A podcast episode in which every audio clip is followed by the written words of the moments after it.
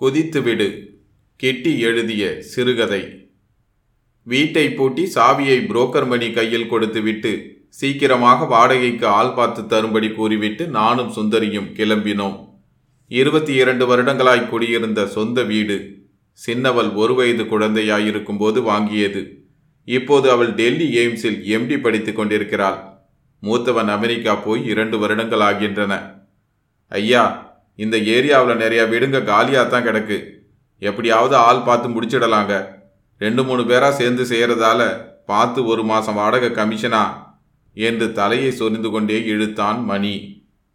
நான் அதெல்லாம் முடியாது. பாதி வாடகை தான். இல்லைன்னா எப்போ ஆள் வருதோ வரட்டும் என்று கராராக சொன்னேன். அதை கேட்டுவிட்டு ஒன்றும் பேசாமல் மணி நகர்ந்தான். தெரிந்தவன்தான். ஏதோ சொல்ல வாயெடுத்த சுந்தரி என் முகத்தை பார்த்து அடங்கி போனாள். அவளுக்கு இப்படி கராராக பேசுவதெல்லாம் பிடிக்காது. பூ காய்கறி எது வாங்கினாலும் பேரம் பேசாமல் வாங்கிக் கொள்வாள். இதனால் பல நேரம் சண்டை வருவதும் உண்டு.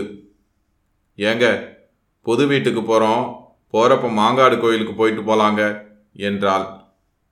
அது ஒன்றும் புது வீடு இல்லையே. ஏற்கனவே பழங்கின வீடு தானே என்றேன்.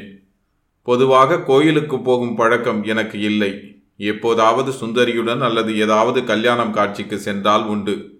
நாத்திகனும் இல்லாமல் ஆத்திகனும் இல்லாமல் பட்டும் படாத நிலையில் இருப்பவன் நான். கோயிலுக்கு போனால் சுந்தரி இன்னும் அரை மணி நேரம் கடத்தி விடுவாள் என்று யோசித்துக்கொண்டே அவள் முகத்தை பார்த்தேன். புழங்குனா என்ன? அதான் திரும்பி பெயிண்டிங்லாம் பண்ணி புதுசாயிட்டே. நமக்கு புது வீடு தானே? என்று சொல்லி வற்புறுத்தினாள். சரி என்று ஆமோதித்தேன். இதுவரை இரண்டு பெட்ரூம் வீட்டிலிருந்து மூன்று பெட்ரூம் வீட்டிற்கு போகிறோம். ஐந்தாறு வருடங்களுக்கு முன் இருபத்தி ஐந்து லட்சம் ரூபாய் துபாயில் இருக்கும் என் நண்பனின் நண்பனுக்கு இந்த வீட்டின் பேரில் கடனாக கொடுத்தது. கடனையும் வட்டியையும் திருப்பி கொடுக்க முடியாததால் என் நண்பன் அவனுக்கு நெருக்கடி கொடுத்து இந்த வீட்டை நான்கு மாதம் முன்பு எங்களுக்கே கிரயம் பண்ணி கொடுத்து விட்டான். இந்த விஷயம் சுந்தரிக்கு தெரியாது. தெரிந்தால் அப்படியெல்லாம் வாங்கக்கூடாது பாவம் என்பாள். இந்த வீட்டிற்கு குடிபெயரவே சம்மதித்திருக்க மாட்டாள். நான் காரிலேயே உட்கார்ந்திருந்தேன். கோயிலிலிருந்து பூசை செய்த ஒரு சிகப்பு கயிறை கொண்டு வந்து கையில் கட்டினாள் சுந்தரி. என்ன இதெல்லாம்? என்றேன். பூசாரி இதை உங்க கையில் கட்ட சொன்னாரு. மூணா நாள் தான் கழட்டணுமா? உங்களுக்கு பிடிக்கலனாலும் ஒரு ரெண்டு நாள் கட்டிக்குங்க என்றாள். நான் கார் ஓட்டி கொண்டிருக்கும் போதே அவள் என் கையில் கட்டியதால் சிறிது தொல தொலவென்று இருந்தது. இரண்டாவது மாடியில் இருந்த வீட்டை திறந்தவுடனேயே புதிய பெயிண்டின் வாசனை வெக்கையுடன் சேர்ந்து மூக்கை துளைத்தது.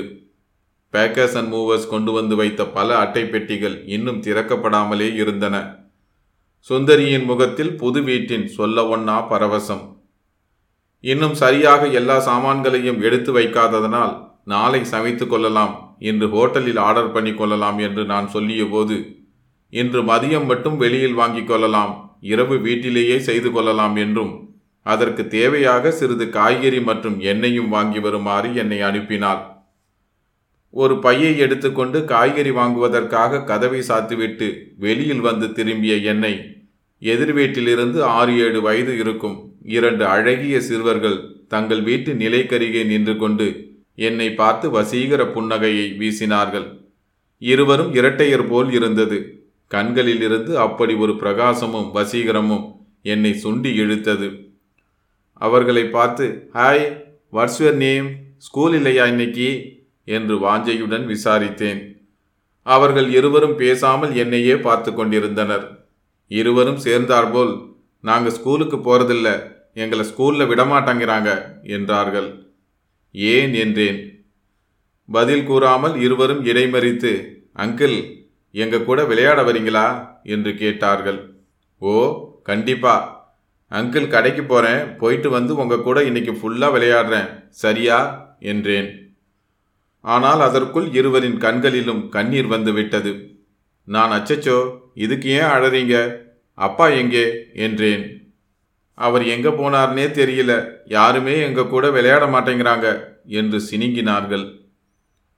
அவர்களை அப்படியே விட்டுவிட்டு கடைக்கு போவதற்கு மனம் ஒப்பவில்லை. சரி வாங்க கொஞ்ச நேரம் விளையாடிட்டு நான் அப்புறம் கடைக்கு போறேன் என்றேன். இருவர் முகத்திலும் உடனடியாக அப்படி ஒரு பிரகாசம். என் இரண்டு கைகளையும் இருவரும் பிடித்து இழுத்துக்கொண்டே அவர்கள் வீட்டு பெட்ரூமை தாண்டி போனார்கள். பெட்ரூமில் அவர்களுடைய அம்மா முப்பத்தி ஐந்து நாற்பது வயது இருக்கும் துணி மடித்து கொண்டு கட்டிலில் உட்கார்ந்து இருந்தார். வெளிர்ந்த பிரகாசமான முகம். நான் வணக்கம் செய்தேன். என்னை பார்த்ததும் எந்த சலனமும் இல்லாமல் வைத்த கண் வாங்காமல் சந்தோஷம் நிரம்பிய முகத்துடன் ஒரு வெற்று புன்னகையை சிந்தினாள்.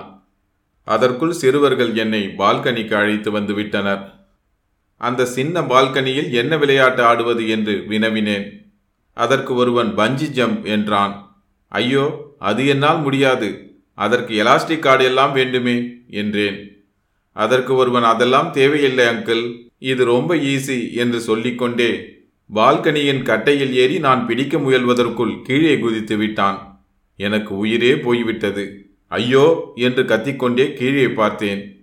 கீழே குதித்த சிறுவன் முதல் மாடியில் இருந்த ஒரு ஜன்னலின் சன்ஷேடில் நின்று கொண்டு சிரித்து கொண்டிருந்தான். எனக்கு ஒரே ஆச்சரியம். பிறகு அங்கிருந்து தரைத்தளத்திற்கு குதித்தான். இப்போது அடுத்த சிறுவன் என்னை பார்த்து அங்கிள் நீங்க குதிங்க என்றான். நான் ஐயோ என்னால் முடியாது என்றேன். அங்கிள் இது ரொம்ப சிம்பிள். இந்த கட்டை மேலே ஏறி நின்று கீழே கண்ணை மூடிட்டு குதிங்க. அவ்வளோதான் என்றான். நான் முடியவே முடியாது என்றேன். ஐய என்ன அங்கிள் இப்படி பயப்படுறீங்க? என்று சொல்லிக்கொண்டே அவன் அந்த கட்டையில் ஏறி கீழே குதித்தான். இந்த முறை இவன் முதல் மாடி சன்ஷேடில் குதித்து அங்கிருந்து குட்டிக்கரணம் அடித்து தரைத்தளத்திற்கு குதித்தான். எனக்கு இப்போது முதல் மாடியிலிருந்து குதிப்பது அவ்வளவு கஷ்டம் ஒன்றும் இல்லை என தோன்றியது. அதற்குள் முதலில் குதித்த பையன் பின்னால் நின்றிருந்தான். அங்கிள் குதிங்க ஒன்றும் ஆகாது என்றான். இப்போது எனக்கு முழு தைரியம் வந்துவிட்டது. மேலே துணி காய போட அமைக்கப்பட்டிருந்த ஒரு கம்பியை பிடித்து கொண்டு மெதுவாக கட்டையில் ஏறினேன். ஒரு கை சுவற்றிலும் ஒரு கை கம்பியையும் பிடித்து கொண்டிருந்தது. அப்படித்தான் அப்படித்தான் என்று கூட இருந்த சிறுவன் உற்சாகப்படுத்தினான். கீழே எட்டி பார்த்தேன். கீழே நின்று கொண்டிருந்த இன்னொரு சிறுவன் அங்கிள் சூப்பர் குதிங்க குதிங்க என்று கத்தினான். இதை கீழே இருந்து பார்த்துவிட்ட செக்யூரிட்டி ஓடி வந்து இரண்டு கையையும் ஆட்டி குதிங்க குதிங்க என்பது போல் சைகை காட்டினான். எனக்கு இன்னும் தைரியம் வந்துவிட்டது குதிக்கலாம் என்று கம்பியை பிடித்திருந்த கையை விட முயன்றபோது மாங்காடு கோயிலில் பூசை செய்து கட்டியிருந்த கயிறு கம்பியின் முனையில் சிக்கிக்கொண்டு தடுத்தது. நான் அந்த கயிறை பலம் கொண்ட மட்டும் இழுத்தேன். அப்போது என்னங்க? என்ன பண்றீங்க? என்று சுந்தரியின் குரல். பின்னாலிருந்து என் கையை பிடித்து இழுத்து கீழே இறக்கிவிட்டு சுந்தரி தரதரவென்று என்னை இழுத்து கொண்டு போனாள். அந்த சிறுவன் ஓரமாய் பயந்து ஒதுங்கி கொண்டான். போகும்போது பெட்டில் உட்கார்ந்திருந்த அவர்கள் அம்மாவை பார்த்து சுந்தரி நீ அடங்க மாட்டியா? என்று கேட்டாள். அவள் எதுவும் பேசாமல் சிறு புன்னகையுடன் அப்படியே கண்கொட்டாமல் உட்கார்ந்திருந்தாள். என்னை அவர்கள் வீட்டிற்கு வெளியே அழைத்து கொண்டு வந்து விட்டுவிட்டு சுந்தரி விடுவிடென்று எங்கள் வீட்டிற்குள் சென்று விட்டாள். சற்றென்று திரும்பி பார்த்தபோது கீழே இருந்த செக்யூரிட்டி வேகமாக மூச்சிறைக்க ஓடி வந்தான். சார் என்ன சார் நீங்க? ஏன் சார் மேலே ஏறி நின்று குதிக்க போறீங்க? என்ன ஆச்சு சார்? இன்னைக்கு தானே வந்தீங்க? என்று பதட்டத்துடன் வினாவினான். எனக்கு எல்லாம் குழப்பமாக இருந்தது. இவ்வளவு நேரம் குதிங்க சார் குதிங்க சார் என்று உற்சாகப்படுத்தி கொண்டிருந்த செக்யூரிட்டி ஏன் இப்படி கேட்கிறான் என்ற சந்தேகமும் வலுத்தது. உடனடியாக சமாளித்து கொண்டு ஏன்? என்ன சொல்றீங்க? என்ன விஷயம்? என்று கேட்டேன். அந்த வீட்டுக்குள்ள எப்படி சார் போனீங்க? சீல் வச்சிருக்க என்றான். அப்படியா? என்று சொல்லிக்கொண்டே திரும்பி பார்த்தேன். பார்த்த எனக்கு தூக்கி வாரி போட்டது. எதிர்த்த வீடு பூட்டி அரசாங்க சீல் வைக்கப்பட்டிருந்தது. உடலில் ஏதோ ஒரு அமிலம் கலந்தது போல் பிரட்டி எடுத்தது. முகம் வியர்த்து கால்கள் நடுங்கின. சமாளித்து கொண்டு நான் எங்க அங்கு போனேன்? போகலையே. என்ன சொல்றீங்க நீங்க? என்று வினவினேன். இல்லை சார் உங்களை பார்த்தேனே. நான் உங்களை பார்த்தேன். நீங்க அந்த பால்கனியிலிருந்து குதிக்க போனீங்க. ஏன்பா என்ன வளர்ற? சீல் வச்சிருக்க வீட்டுக்குள்ள எப்படி போக முடியும்? நான் எதுக்கு மாடியிலேருந்து குதிக்கணும்? என்று எதிர்கேள்வி கேட்டேன். அவன் ஒன்றும் புரியாமல் பயந்தவனாய் முழித்து நின்றான். ஆமா அந்த வீடு ஏன் சீல் வச்சிருக்கு? என்று கேட்டேன். அதுவா சார் உங்களுக்கு தெரியாதா? அந்த வீட்டில் ஒரு அம்மாவும் அவங்களோட பசங்க ரெண்டு பேரும் இருந்தாங்க. ரெட்ட பசங்க. இந்த ஃப்ளோரில் இருக்க ரெண்டு வீடுமே அவங்களோடது தான். வீட்டுக்காரர் துபாயில் இருந்தார். ரெண்டு வீடுமே கடனில் வாங்கினது. கடைசியில் கட்ட முடியாமல் கடன் கொடுத்தவங்க கழுத்தை நெரிக்கவே கடன் வாங்கினவங்க கிட்டேயே இந்த அம்மா கிட்ட சொல்லாமலேயே எழுதி கொடுத்துட்டாராம். துபாயிலேருந்து இவங்களுக்கு தெரியாமலே வந்து ரிஜிஸ்ட்ரேஷன் பண்ணி கொடுத்துட்டு போனவர் தான். அப்புறம் ஆளை காணலை. வீட்டை வாங்கினவங்க காலி பண்ண சொல்லி அழுத்தம் கொடுத்தோன்னே ஆறு மாதத்துக்கு முன்னாடி மூணு பேரும் மாடியிலேருந்து கீழே குதித்து அநியாயமாக செத்து போயிட்டாங்க. இதை வாங்கி குடி வந்தவரும் ரெண்டு மாதத்துக்கு முன்னாடி ஏன்னு தெரியாமையே மாடியிலேருந்து குதித்து செத்துட்டாருங்க என்று சொல்லி படபடம் என்று பேசி நிறுத்தியவன் இன்னும் போலீஸ் கேஸ் போயிட்டுருக்கு. அதனால தான் வீடு சீல் வச்சிருக்கு. இன்னைக்கு நான் உங்களை அந்த மாடியில் பார்த்த உடனே குதிக்காதீங்க குதிக்காதீங்கன்னு கையை ஆட்டி கத்துனேன். நீங்கள் பார்க்கவே இல்லை. அப்புறம் தான் மேலே ஏறி ஓடி வந்தேன் என்றான். அடி வயிற்றில் கிளம்பிய பயத்தையும் கால்கள் நடுங்குவதையும் மறைத்து கொண்டேன். சரி சரி அதெல்லாம் மனப்பிரம்ம. வீட்டில் அதெல்லாம் சொல்லிக்க வேணாம் என்று சொல்லிவிட்டு செக்யூரிட்டியை அனுப்பிவிட்டு உள்ளே சென்றேன். சுந்தரி நடந்தது ஏதும் பாதிக்காதது போல் சோஃபாவில் கண்ணயர்ந்து இருந்தாள்.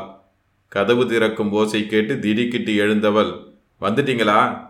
அப்படியே கண்ணை இழுத்துட்டு என்றாள். நான் சுந்தரியை பார்த்து எதிர்த்த விட்ட அம்மாவை உனக்கு முன்னமே தெரியுமா? என்றேன். அதற்கு சுந்தரி எந்த அம்மா? என்றாள். அதான் எதிர்த்த வீடு. அது பூட்டியில் கிடக்கு. என்ன சொல்கிறீங்க நீங்கள் எங்கே காய்கறி வாங்கி வரேன்ட்டு போனீங்க? இவ்வளோ நாழியா ஆளை காணோம். இப்போ வெறுங்கையோடு வந்து நிற்கிறீங்க என்று கேட்டாள். பகீர் என்றது. அடிவயிற்றில் இன்னதென்று புரியாமல் என்னவோ பண்ணிற்று. எல்லாவற்றையும் மறைத்து கொண்டு இல்லை செக்யூரிட்டி வந்து என்கிட்ட பேசிகிட்டு இருந்தார். அதான் இப்போ போயிட்டு வந்துடுறேன் என்று சொல்லி கிளம்பினேன். வெளியில் வந்தவுடன் அந்த சீலிடப்பட்ட கதவின் மேல் கண்கள் சென்றது. பூட்டு மேல் காடா துணி சுற்றி அரக்கு சீல் வைக்கப்பட்டு தூசி படிந்து கிடந்தது. இரவு ஏழு மணி அளவில் குளித்துவிட்டு வெளியே வரும் முன்னரே சுந்தரி பாத்ரூம் கதவை தட்டினாள். ஏங்க எவ்வளோ நேரம் குளிப்பீங்க? சீக்கிரம் வாங்க என்று நான் வெளியில் வந்தவுடன் உள்ளே போய் தாழ்பால் இட்டு கொண்டாள். துவட்டி கொண்டே ஒரு கையை துண்டால் இழுக்கும்போது கையில் இருந்த கயிறு கழண்டு கீழே விழுந்தது. குனிந்து கயிற்றை எடுக்கலாம் என்று நினைக்கும் போதே சட்டென்று கரண்ட் போய்விட்டது. எங்கும் கும் இருட்டு. திடீரென்று கதவுகள் படபடவென்று அடித்து கொண்டன. ஒரு பேய் காற்று என் வீட்டின் பின்பக்க ஜன்னல் வழியாக நுழைந்து என்னையும் கடந்து என் வாசற் கதவை திறந்து கொண்டு வெளியே ஓடிற்று. அடித்து சென்ற காற்று என் எடையெல்லாம் தூக்கி கொண்டு போனது போல் என் உடல் லேசாகி இருந்தது. பாத்ரூமிலிருந்து சுந்தரி என்னங்க? ஏன் வெளியில தாப்பா போட்டிருக்கீங்க? திறங்க! என்று கத்தினாள். ஆனால் அவளுடைய சத்தம் கொஞ்சம் கொஞ்சமாக மங்கி காற்றில் கரைந்து போயிற்று. சட்டென்று வாசல் பக்கம் வெளிச்சம் பரவியது. அடே எதிர் வீடு திறந்துதான் இருக்கிறது. எங்கும் வெளிச்சம் என் வீட்டை தவிர. அதோ அந்த சிறுவர்களும் அவர்களின் அம்மாவும் என்னை வாங்க வாங்க என்று எவ்வளவு வாஞ்சையுடன் அழைக்கிறார்கள். அவர்களுக்குத்தான் என் மேல் எவ்வளவு பிரியம். ஒரு கால் முன்னெடுத்து வைக்கிறேன். காலடியில் ஏதோ கயிறு போல் தென்படுகிறது. ஆனால் சுடுகிறது. நெருப்பில் கால் பட்டவன் போல் காலால் எட்டி தள்ளி விடுகிறேன் அடியெடுத்து முன்னேறுகிறேன்.